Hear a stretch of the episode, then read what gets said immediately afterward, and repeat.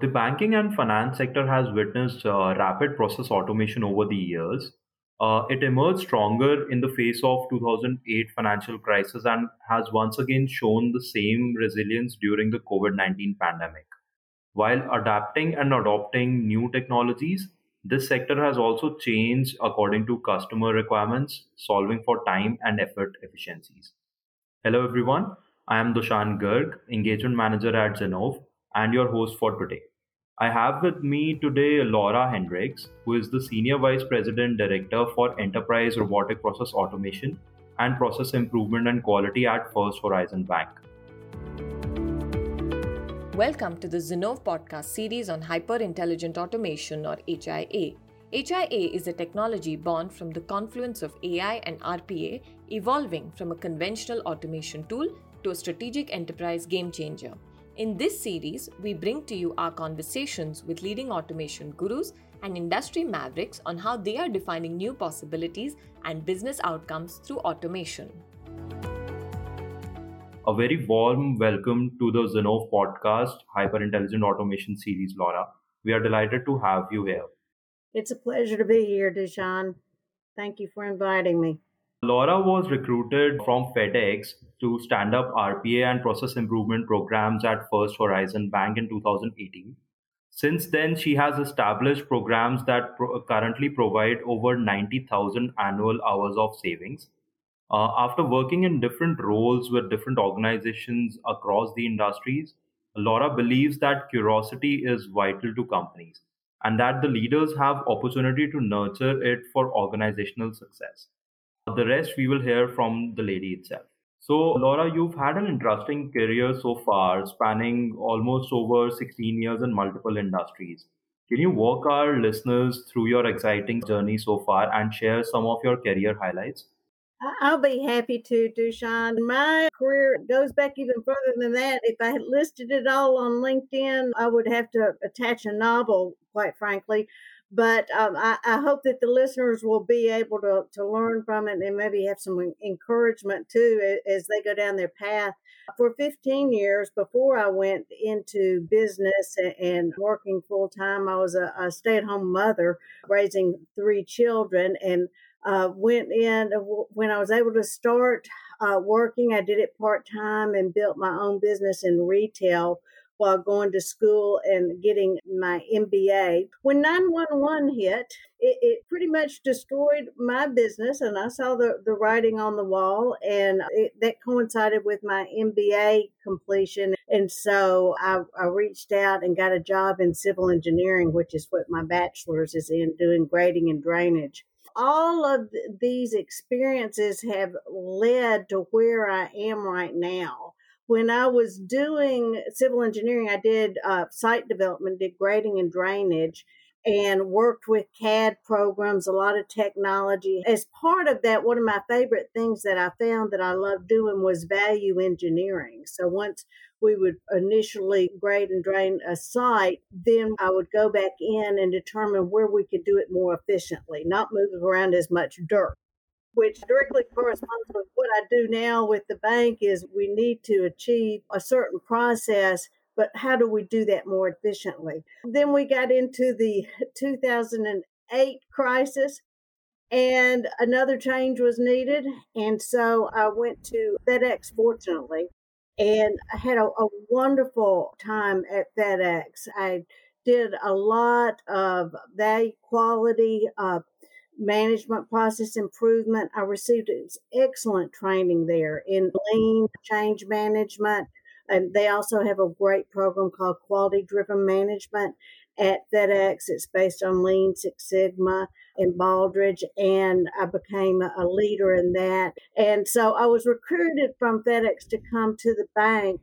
The executive vice president of operation had a, a really good vision for the operations at the bank of combining a, an R P A program and a process improvement program and have them work synergistically together, which was very intriguing to me. So I accepted this position and came here in June of two thousand eighteen and have stood up both those programs here at the bank.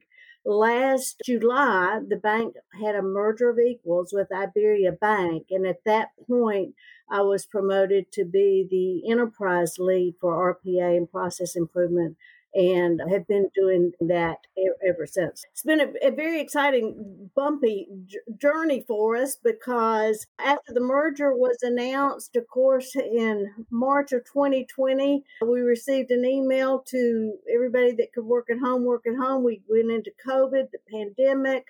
We had the uh, Small Business Administration Payroll Protection Program loans swamping into the bank. We had a lot of the operations people and people across the bank suddenly getting new laptops to be able to work remotely, and the laptops were faster and some of their connections were slower. So a lot of our automations were breaking, and, and we were adapting to that. And then the merger uh, was official in July twenty twenty. Moving on to that and the adaptability there, we, we had our system conversion scheduled last October, and Hurricane Ida hit New Orleans, where our bank headquarters is now. And once again, we were called to adapt and postponed our system conversion in, until this month, Feb- February of twenty twenty-two, which enabled a lot of people across the bank to realize that they could get a bot built to help with, with the conversion. So we, we've been quite busy, and, and I hope that that just succinctly tells what is really a much longer story as far as where I've been in my career. That's a great journey, Laura. I didn't know about the civil engineering part at all. Uh, so glad that you shared it with us. Now, if we talk about your current industry focus, that's the banking and financial sector, it has been a pioneer in adopting and reaping the benefits of process improvement, process automation for a long time now. Now, given this, what would you define as the most critical challenges for a B F S enterprise where it's starting its automation journey, given that the whole industry is highly regulated?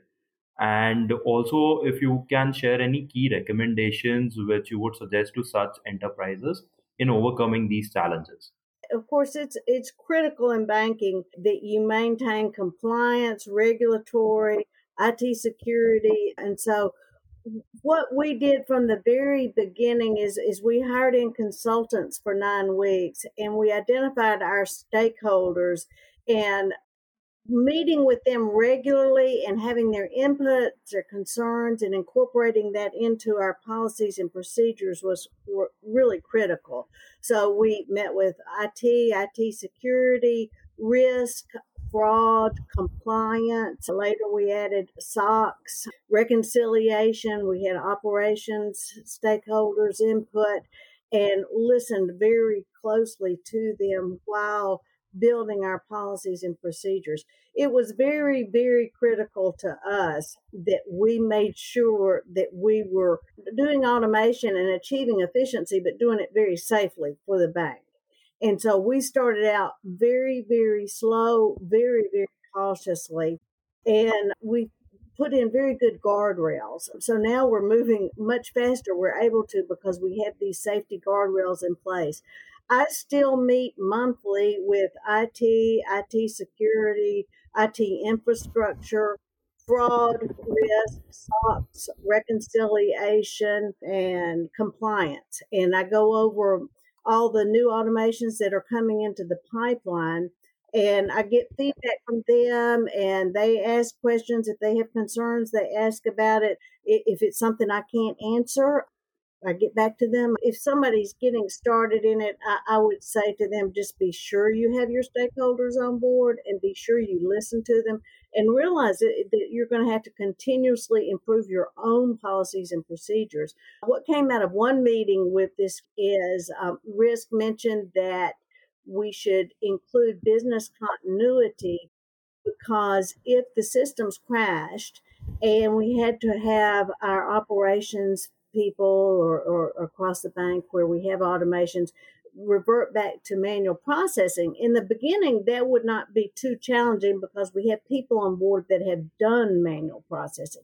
But as time proceeds, we will lose those people from retirement or or attrition or whatever, and we will lose that knowledge. And so I met multiple times with the business continuity department I knew our R P A team could not be tasked with maintaining manual job aids and keeping them up to date and still do our jobs. Business continuity didn't really want to meet monthly because it would be uh, a, a bit of a waste of their time. And we came up with a really ideal solution working with them. What we came up with was that we'd send the process definition documents to the business owner when we migrated to production, and our detailed step-by-step section that was in that would be used as their initial job aid. We C C business continuity. They put it on their list for annual review.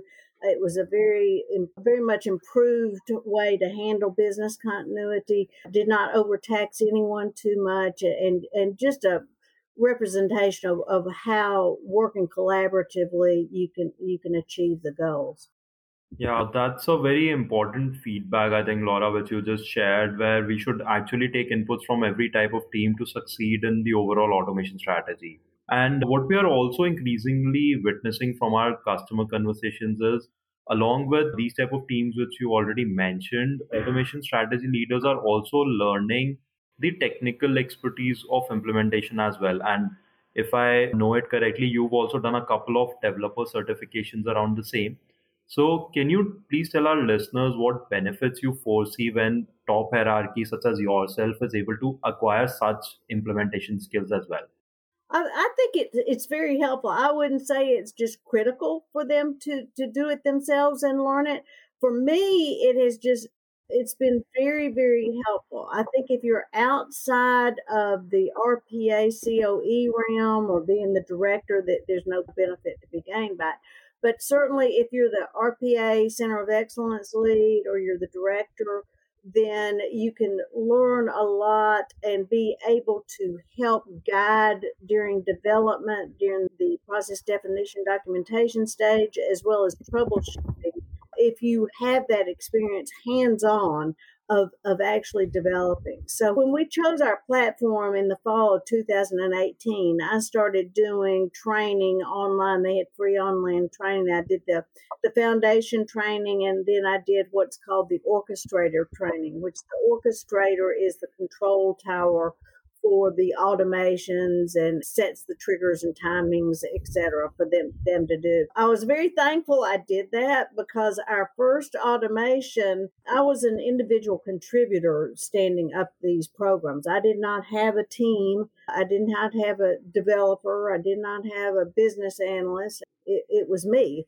And so once the consultants pulled out, they had done uh, the initial part of the first automation, we found pretty quickly that there were some steps and vital portions of it that we needed to add. And so I jumped in and, and did it, which was, was great. I do not have access to change any code. We have a very strict segregation of duties, so I have completely stepped away from anything like that. But if I have questions about um, an automation, I can open the automation and go look and make sure that our quality's uh, up to speed on it and that, that we don't have any gaps in there. But again, with segregation of duties, I do not have any access to change any any codes, which is paramount in, in a bank. When you gain this type knowledge, and then if you're on your scrums with your developers and your business analysts, it's very helpful because you have the high level view of what the Center of Excellence it, it needs to do and where we need to be and how we need to standardize the developments and the process definition documentation to make your throughput going as quickly as it, it can be and the quality going well. And so it helps having that detailed knowledge to be able to help guide the team. Yeah, absolutely. I think this was a good eye-opener for many of our viewers. And now if I just deep dive on uh, the automation platforms as well. So uh, within the last couple of years, what we've seen is kind of an evolution of some automation platforms where they have become very niche and verticalized platforms in terms of their use case or specific industries which they want to cater to. So I'm curious to know if you at First Horizon have any plans in near future to work with such niche platforms who've developed B F S process expertise or you would continue to work with a more generic horizontal platform? We we already use a lot of vertical platforms across the bank. They're highly specialized, and so they're able to approach all the nuances of, of their specialty better than we would be able to with R P A. So what, what our role with R P A, a lot of our role is bridging the gap between the platforms and also bridging the gap and taking it from manual entry to automated digital entry so that we can improve the, the speed and also the accuracy of going into these platforms. I, just for example, our automations touch over seventy different systems and platforms across the bank. Uh, I was about to touch on this point as well. If we talk about the automation evolution further, so R P A was traditionally seen as a more of a band-aid technology. And now we have advanced applications such as low-code, no-code, integrated workflows, and intelligent virtual agent, which provides a more agnostic solution to any enterprise. So what is your view on this evolution and more, if I may have, uh, have to call it, the phasing out of R P A to more intelligent automation solutions? I, I think we'll continue to do that. It goes back to having the best solution in place for each use case. And so we already use low code, no code. We already use virtual agents. Our bank is very focused on having close personal interactions with our customers. There's only so many times we want a bot to ask somebody uh, to direct their call, for instance. If they want to speak to, to a person at the bank, we want them to be able to get to that person quickly. And we want to, when they get to that person, them be able to understand that person well and sound like somebody that's next door and be able to address them and, and take the time to listen to what they are needing help with. So we're going to continue with that balance, but we also continuously look for improving both the employee experience, the the efficiency experience, and the customer experience, but we will not sacrifice customer experience. If we talk about sustainability as a whole, so sustainability has become a foremost requirement for any enterprise while they are adopting newer technologies these days. Maybe if we talk around on the automation adoption, because it's the buzz of the town. So how do you see the way forward for First Horizon when you are driving sustainability through adoption of modern technology? For us in the R P A C O E, the sustainability means several things. Um, number one, when we are automating and bringing out these automations very quickly for production, sustainability for us within the R P A C O E means that we need to be able to monitor those automations in production. It's just not a one and done and they're out there and they fly solo. We have to monitor those. We have to enhance them. We have to adapt when the underlying systems and platforms change. So we we are constantly looking at the sustainability of our automations and our R P A C O E functionality. Then as far as for the sustainability of the bank, it's actually absolutely paramount that while we're maintaining a very high customer experience level, we also have to be extremely efficient, or we cannot compete and do the best that we can for our customers. And so we're constantly weighing those out and looking towards technology and that are beneficial, that will help us a- achieve everything we need to do to be be able to provide the best uh, solutions for our customers and, and for our employees. That actually makes sense. So I would lastly want to touch upon what would be your views on the major trends within the automation, and also what are the big bets from First Horizon as part of its digital strategy in financial year twenty-two? First of all, it, it has been a surprise to me. When I first came in two thousand eighteen to the bank, it was a really a novel idea to combine the process improvement with the R P A. It was a, a match made in heaven. It was great. Now, over the past couple of years, it really has caught on. And people are really getting on board that they do need to have these programs working together synergistically, not just talking about it, because everybody would say, don't automate a, a broken process. But they really didn't have an, a program in place of, of taking that broken process and, and getting it through a process improvement. As far as us going into our digital strategy in, the, in twenty twenty-two, we are so excited because, like I said, we're getting ready to, to be through with our conversion activities, which is has taken a, a lot of efforts across the bank. And we have a, a very healthy pipeline of our R P A opportunities as well as our N D M process improvement opportunities that we'll be able to start back in and work full time on starting in March post conversion. So we're very excited about that. We're looking forward to it. Great. This was such a wonderful conversation, Laura. Thanks for sharing all the details with us and how even it's critical to incorporate the feedbacks of key stakeholders from different teams. And also the crucial point, how it is beneficial for automation leaders to have hands-on knowledge on the implementation tools where they can actually troubleshoot some of the critical things in the automation program themselves. I hope our listeners had a great time listening to it as well. And once again, thanking you so much for taking the time out today to do this with us. All right, then that's all for today's episode of Zinnov Podcast Hyperintelligent Automation Series. We will be back very soon with another episode, another hot topic, and another industry, industry veteran. Until then, take care and stay safe. Thank you for listening to this episode of Hyperintelligent Automation Series. Stay tuned for more such interesting episodes. You can listen to our podcast on Apple Podcasts, Google Podcasts, Stitcher, Spotify, or wherever you get your podcasts from. To get more insights on how you can make your automation strategy count, connect with us at info at zinnov dot com or visit our website w w w dot zinnov dot com. Follow us on LinkedIn at Zinnov for regular updates on our content. Thank you again for listening to the Zinnov Podcast.